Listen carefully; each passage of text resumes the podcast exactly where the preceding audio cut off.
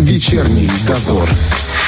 16.37, время в Тирасполе. Друзья, пометуя о тех печальных новостях, которые, к сожалению, приходят к нам нередко, нередко о том, что ребенок выпал из окна, ребенок наелся таблеток, облился кипятком, сбила машина. В общем, мы подумали, решили, что неплохо бы там говорить о детской безопасности. И если некоторые моменты мы с вами прекрасно знаем и чаще всего соблюдаем, что касается безопасности, то кое-какие аспекты, уверенно, для вас будут в новинку и по-настоящему важны.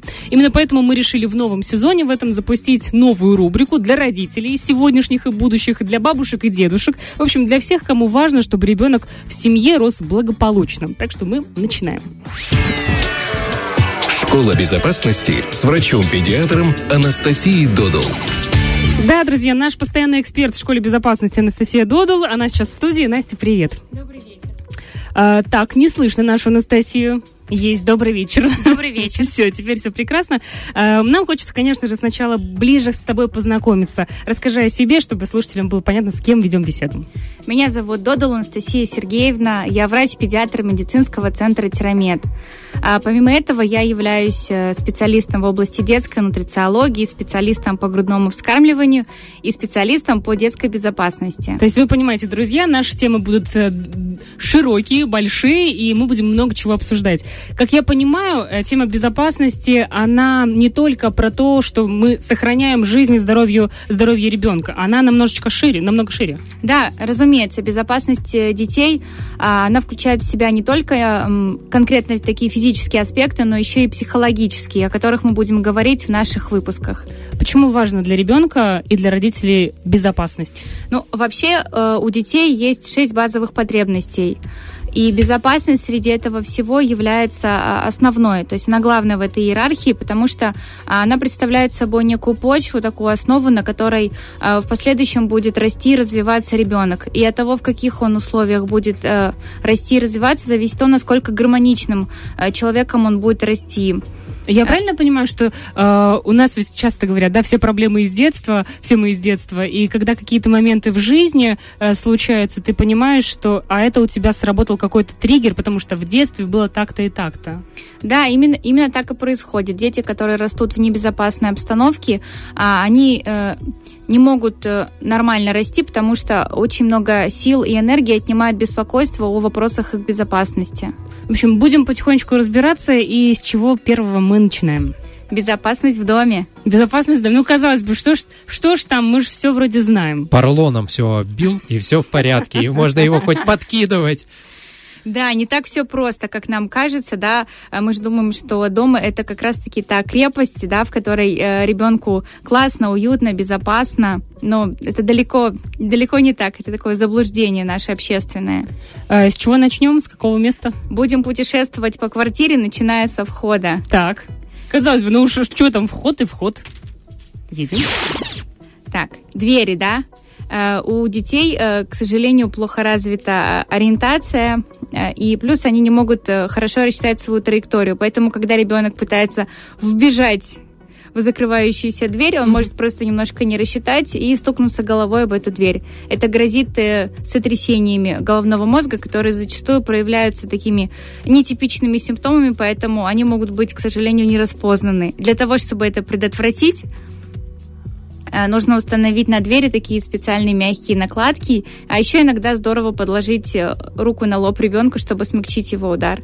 А мягкие накладки, это как у нас э, еще в советское время, помню, были двери такие мягкие, обитые да, это, это, конечно, смешно, да, но э, учитывая, что дома есть ребенок, эта мера будет не лишней. С другой стороны, мы же часто говорим о том, что э, вот он ударился, и он понял, что здесь нужно быть осторожнее. Стоит ли в таком случае везде подстилать соломку ребенку?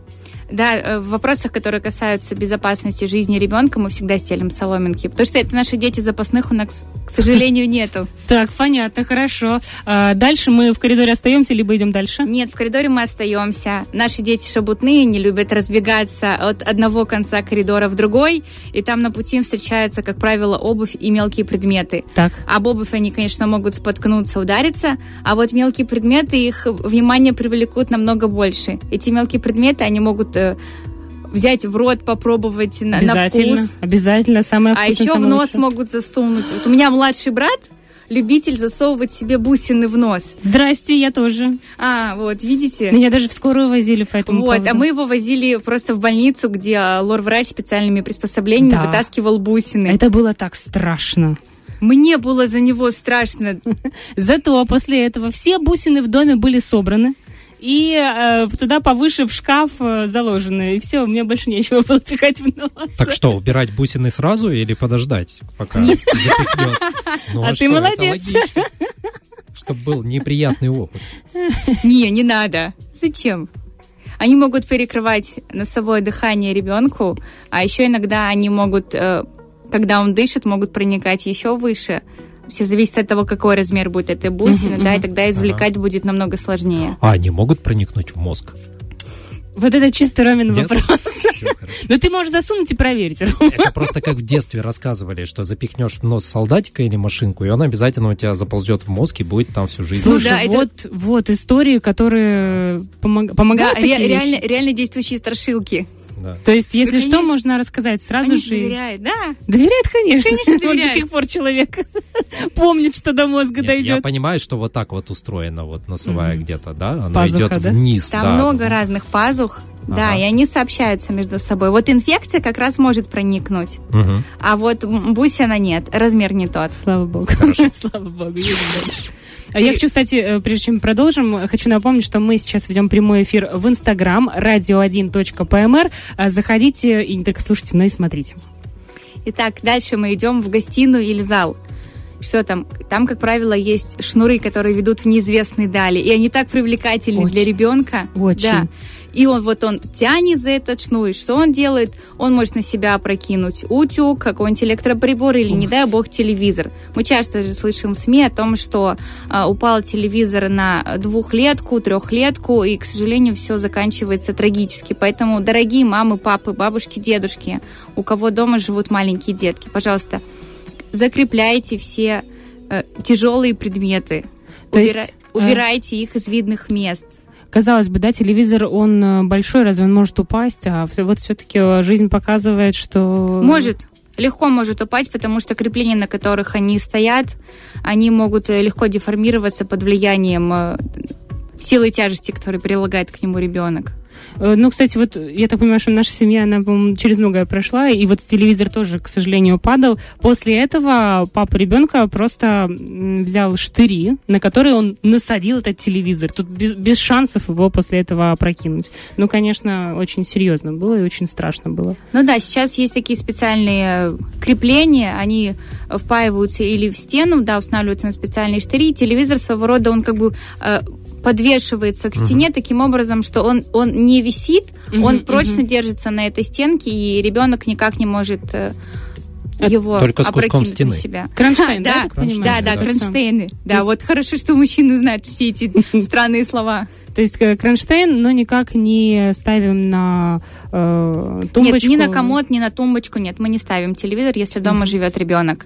Но я так понимаю, что шнуры это же еще и розетки. Конечно. А куда еще можно? Что же еще можно засунуть в розетку, как не шнур, который так привлекательно валяется рядышком? Ну, как пальцы, самое любимое. Ну, пальцы как пальцы, а вот можно взять бабушкины спицы, мамины да. иголки, все Ой, это может да. попасть в розетку. Поэтому что мы используем? Специальные ограничители на розетке. Заглушечки, да, такие? Да, заглушки, да. В сторис в Инстаграме я, кстати, разместила картинки вот, э, с разными примерами. Подписывайтесь на Инстаграм dogdodle.дети. А Там мы- много интересного. Мы обязательно в нашей, нашем видео на Радио 1 э, в Инстаграме мы отметим э, Анастасию, и вы можете зайти, посмотреть. Я так понимаю, что мы э, да, договаривались о том, что будет такой э, фото-видеоматериал обязательно еще в ее Инстаграме, где можно будет увидеть. А по поводу заглушек, я так понимаю, что можно, в принципе, в магазинах это найти. Да, они э, продаются в свободном доступе либо в наших строительных магазинах, либо можно их заказать на разных маркетплейсах. Ну, доставка сейчас доступна, как бы можно воспользоваться. уже можно, да. Да, Да. можно брать даже вот эти розетки, которые часто э, ставят в ванну, они закрываются крышечками, и они такие, э, знаете, как э, на пружинке, и тяжело очень ее открыть. То есть ребенок, если маленький, конечно, ему будет Это если маленький, а если ему уже два года, и у него пальцы если хорошо года. развиты, он все что угодно тебе откроет, отколупает. э, Ну да, посмотрит. они же в целом лет до семи, так точно. Все, что происходит дома, вся, в принципе, их окружающая окружающая действительность вызывает супер-вау интерес. Им так и хочется что-нибудь залезть куда-нибудь, что-нибудь новое изучить, потрогать, понюхать, попробовать на вкус. Это ж так классно. Попробовать это вообще. По поводу розетки, помню, э, значит, тоже ребенок постоянно лез, э, племянник лез в розетку, э, и отец решил напугать его. А он электрик, и он знает, как сделать хлопок безопасно. Он сделал хлопок, и ребенку понравилось. После этого он еще больше полез к этой розетке. Поэтому действительно самый лучший вариант это э, именно заглушки, которые работают везде со всеми во всех странах. Едем дальше? Да. Кухня. Так. Пожалуй, О, пожалуй, да. более привлекательного места в квартире мы не найдем. Э, на кухне у нас есть волшебные шкафчики, тумбочки, к которым ребенок начинает дотягиваться с того момента, как он начинает ползать. Туда мы тоже устанавливаем различные ограничители. Устанавливаем их на боковую поверхность и на переднюю поверхность крепим их с помощью силиконовых накладок. Mm-hmm. Многие родители боятся, что они испортят мебель, но это не так. Их легко можно очистить, используя специальные губки с абразивным покрытием. Опять же, вот эти накладки, я так понимаю, можно посмотреть в Инстаграме, как они выглядят, да? Да. И... Угу, угу. Да, все Отлично. картинки я выложила в Инстаграм. Э, так, их где-то можно купить, где-то они продаются, такие да. вещи? Все, все э, полезные штуки для безопасного ребенка э, продаются в разных строительных магазинах. Можно, в принципе, все найти. Я думаю, если поискать в нашем гипермаркете шерифа, то тоже что-то будет. Так, принято, едем дальше. Э, плита электрическая. Да и газовая? Или газовая, электрическая, ага. любая плита. Значит, что мы делаем? Э, кастрюли, сковородки, неважно что. Главное, что у этого есть ручка. Ручки эти мы отодвигаем, получается, к сзади, вот mm-hmm. к стене, для того, чтобы ребенок, когда он будет, он может просто подняться и случайно зацепиться за эту ручку и прокинуть на себя кипяток. Ой, ой, какие-то страшные моменты. А, плюс я рекомендую как бы готовить э, на задних конфорках. Mm-hmm, так, mm-hmm. вероятность того, что ребенок туда дотянется, конечно, будет невелика. Плюс наши любимые духовки все Горячие. мамы с появлением ребенка, да, начинают э, очень много печь, потому что запеченное это полезно для ребенка. И вот малыша очень э, сильно привлекает, что же там такое происходит. Там все там какая-то магия происходит. Внутри, да, да, да, да, да. И он может потянуть за ручку и как бы тоже обжечься.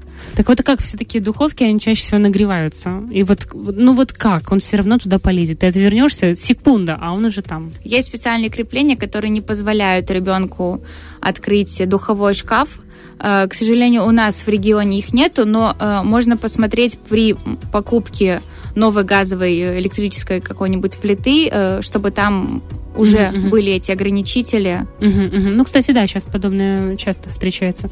А по, по поводу нагревания снаружи э, той же духовки, да, я помню, как я приложилась ладошками, было больно. Вот здесь вот, может быть, как раз и дать возможность ребенку попробовать, ну, понятное дело, под присмотром, э, чтобы понял, что здесь горячо, я сюда не лезу. Он в любом случае дотронется. Угу. невозможно все время находиться с ребенком. Поэтому мы и говорим о том, чтобы дома была максимально безопасная обстановка, чтобы даже если маме маме, папе, кому-то из взрослых нужно было отлучиться на пару минут из комнаты, да, они бы не переживали, что с ребенком может что-то случиться. Ну, я как понимаю, еще э, выключатели, вернее, вот эти крутилочки на газовой плите. Что с ними? Снимаем?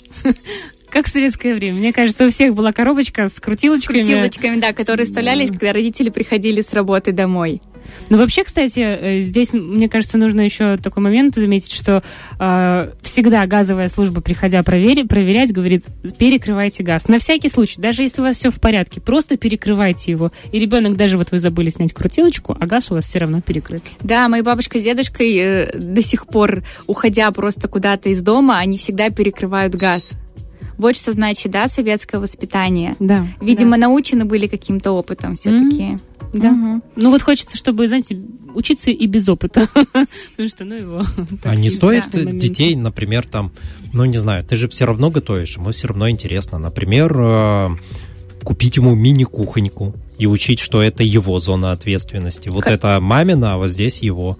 То есть как отвлечение использовать? Можно и так, а можно просто привлекать э, ребенка к приготовлению еды. Тем самым мы формируем и адекватное пищевое поведение у ребенка, и учим его обращаться с настоящими электроприборами, угу. не только с игрушечными. Но это тогда, когда ребенок уже готов постигать. А малышам, да, это будет здорово познакомить его, объяснить ему, как что устроено с понятными для него размерами этих предметов.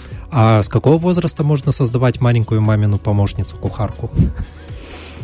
Кухарку. Кухарку, да. Где такое слово-то? Тут сразу девчонки возмутились. Сразу, да. Сразу, да. Так что, с какого возраста? Можно начинать лет, наверное, с четырех. Помогать, О. допустим, ставить вилки на стол, салфетки, Мгм. тарелки раскладывать, постепенно расширяя автономию ребенка на кухне.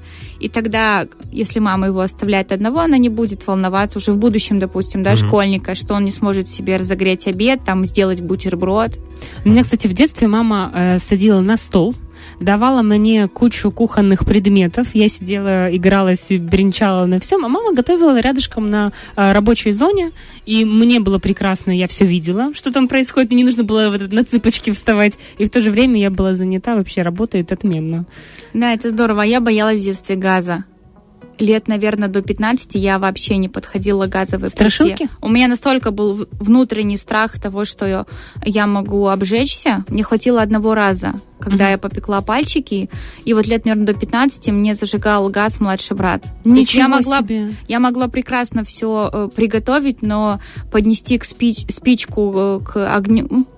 То есть вот это слишком большой испуг, да? да, да, Это- высокочувстви- высокочувствительные дети, которым, а потом уже и взрослые, к которым я себя отношу, а, они крайне болезненно воспринимают вот такой негативный опыт.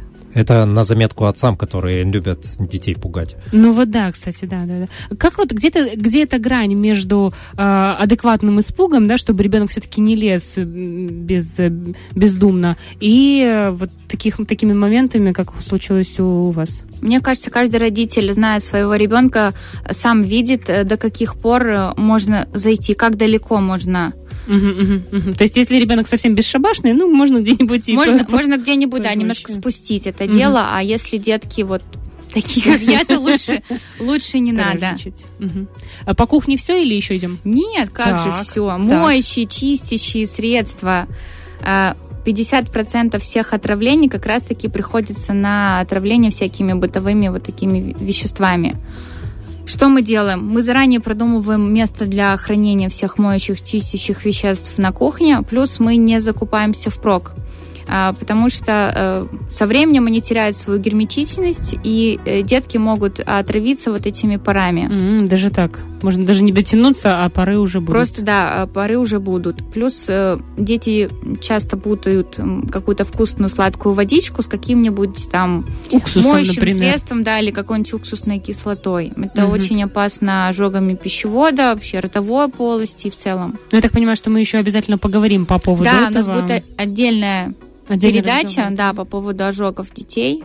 То есть все, всю химию мы подальше, повыше. Да, и на кухне, и в ванной. Кстати, ванная. Мгм, мгм, мгм. Там же у нас скользкий пол, О, ну супер да. скользкий пол. Причем, когда туда попадает вода, он становится еще более скользким.